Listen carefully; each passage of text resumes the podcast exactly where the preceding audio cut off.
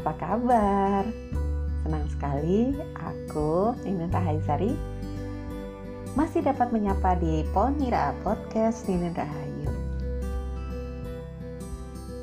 Pada episode kali ini, aku ingin bicara tentang kebersihan menstruasi. Menstruasi ada yang masih merasa tabu untuk membahasnya? Terutama nih untuk kamu yang baru saja mengalami proses menstruasi pertama kali. Ayo, ada nggak? Tentu ada perasaan takut, bingung, dan malu untuk membahasnya. Padahal kebersihan saat menstruasi berpengaruh besar terhadap kesehatan organ intim kewanitaan. Nah, untuk menghindari masalah seperti keputihan, gatal, bau tidak sedap, peradangan, hingga pencegahan penyakit serius seperti kanker serviks. Nah, kebetulan nih, aku juga baru tahu kalau tanggal 28 Mei lalu itu diperingati sebagai Hari Kebersihan Menstruasi. Ayo, siapa yang baru tahu? Saat itu aku menyaksikan webinar sehat dan bersih saat menstruasi yang diadakan oleh Perkumpulan Obstetri dan Ginekologi Indonesia, POTOPOGI, dan Ikatan Psikologi Klinis atau IPK Indonesia. Nah, dalam webinar itu menghadirkan tiga narasumber. Mereka adalah Dr. Dwi Oktavia Handayani, Kepala Bidang Pencegahan dan Pengendalian Penyakit Dinas Kesehatan Provinsi DKI Jakarta. Yang kedua, Dr. Duana Okvianti, anggota pengurus besar Perkumpulan Obstetri dan Ginekologi Indonesia atau POGI. Dan terakhir ada Ibu Ana Surti Aryani, Ketua Ikatan Psikologi Klinis Indonesia Wilayah Jakarta. Dalam webinar yang diadakan itu, tujuannya sih untuk meningkatkan pemahaman perempuan tentang pentingnya manajemen kebersihan menstruasi atau MKM. Nah, pasti kaget kan atau baru dengar, kok menstruasi segala pakai manajemen ya? Iya dong, karena menstruasi merupakan proses biologis yang normal dan pasti dialami semua perempuan. Saat menstruasi juga menandakan bahwa seorang perempuan mulai menginjak dewasa dan meninggalkan dunia anak-anak. Idealnya, semua anak perempuan mendapatkan pengetahuan mengenai menstruasi sebelum dirinya mengalami menarke. Ada yang tahu menarke? Menarke itu sebutan menstruasi untuk yang pertama kalinya.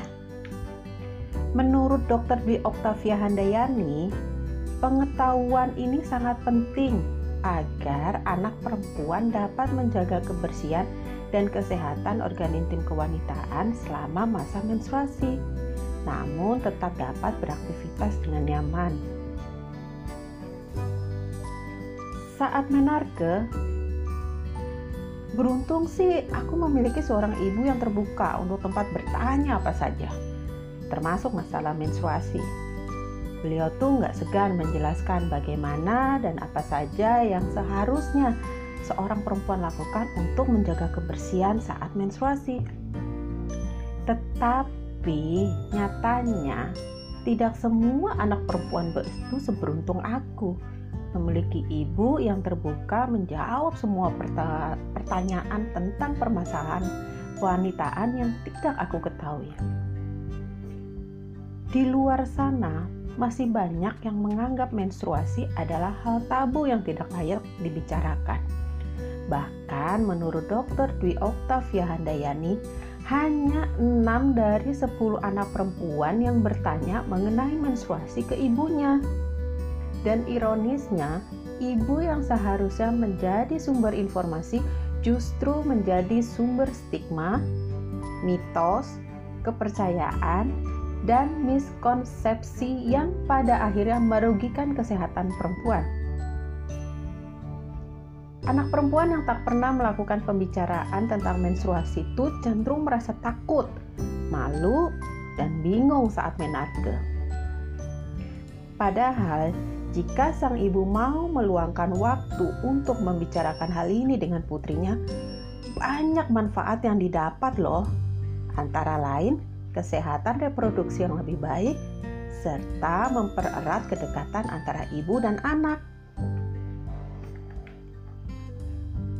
Menurut Ana Surti, pada akhirnya tidak sedikit anak perempuan yang mencoba mencari informasi sendiri dari teman atau internet.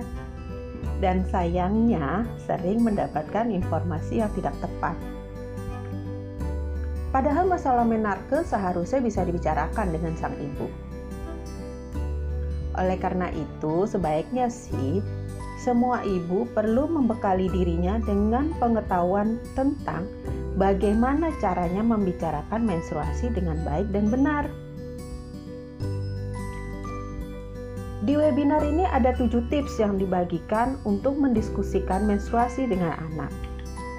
Pertama, ingat bahwa ibu adalah sosok yang diharapkan membicarakan menstruasi jadi, bekali diri dengan informasi yang benar ya ibu-ibu. Kedua, buang pemikiran bahwa bicara menstruasi itu tabu. Sebaliknya, justru penting untuk dilakukan. Yang ketiga, jangan berpikir bahwa topik menstruasi bisa dibicarakan dalam satu kali pertemuan lakukan berulang kali secara bertahap. Yang keempat, bersikap positif karena isu menstruasi bisa sensitif buat anak perempuan. Kelima, lebih baik banyak bertanya dan mendengarkan daripada langsung mencema, menceramahi. Yang ada nanti anak malah takut untuk kembali bertanya. Keenam, jelaskan secara konkret dengan gambar atau benda yang digunakan. Dan yang terakhir atau yang ketujuh, ibu juga harus menjelaskan tidak hanya kepada anak perempuan, namun juga kepada anak laki-laki supaya mereka dapat menghormati perempuan yang sedang menstruasi. Lalu, apa yang akan terjadi jika seorang anak perempuan tidak mendapatkan informasi yang benar tentang kebersihan saat menstruasi?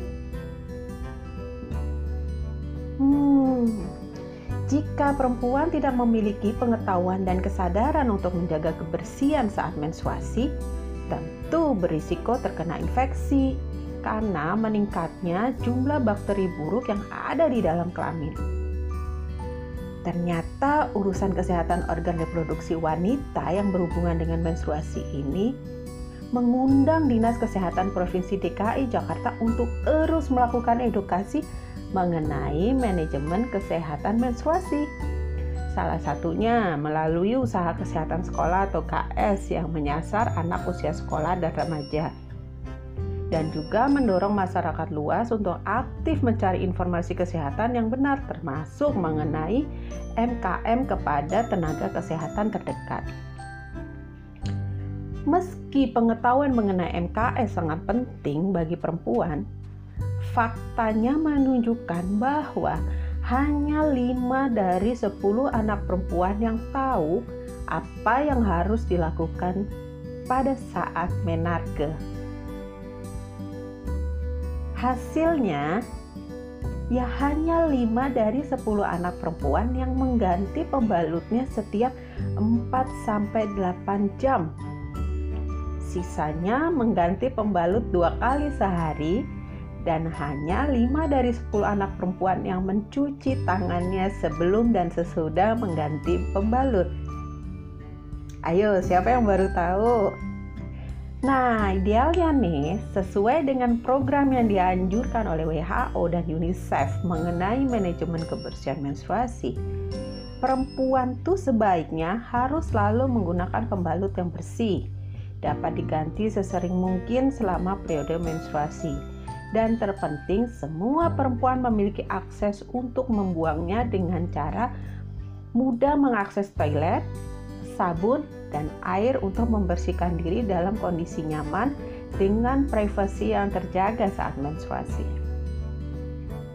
Itulah mengapa pentingnya menerapkan manajemen kesehatan menstruasi dengan membersihkan organ reproduksi secara benar dan teliti secara, ber, secara berkala dengan menggunakan air bersih mengalir, menggunakan pembalut bersih yang memiliki daya serap yang baik, serta mengganti pembalut secara teratur minimal minimal setiap 4 jam sekali.